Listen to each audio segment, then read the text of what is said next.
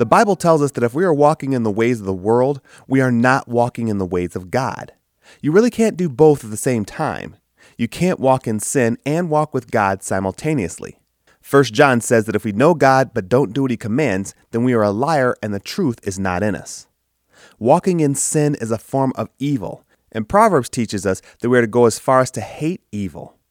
Proverbs 8:13 says, "To fear the Lord is to hate evil, I hate pride and arrogance, evil behavior, and perverse speech.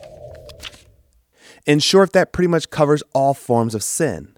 From pride to evil behavior of all types, all the way down to perverse speech is considered evil. Every believer should have a healthy fear of the Lord. I don't believe we're supposed to be afraid of the Lord, but we are to reverently fear him. Think about your dad. If you were raised with a good and loving father, there are probably rules set in place that you wouldn't disobey for fear of angering or disappointing him. Likewise, with God, we are to fear disobeying him in a similar fashion.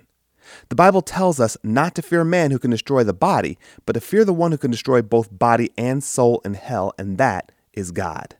And Proverbs reminds us that to fear the Lord is to hate evil, because when we are evil, we are disobedient to God. If you'd like to send us a comment, or if you're dealing with something in your life that you'd like prayer for, we'd love to hear from you. Just email your comment or prayer request to writecmv at hotmail.com.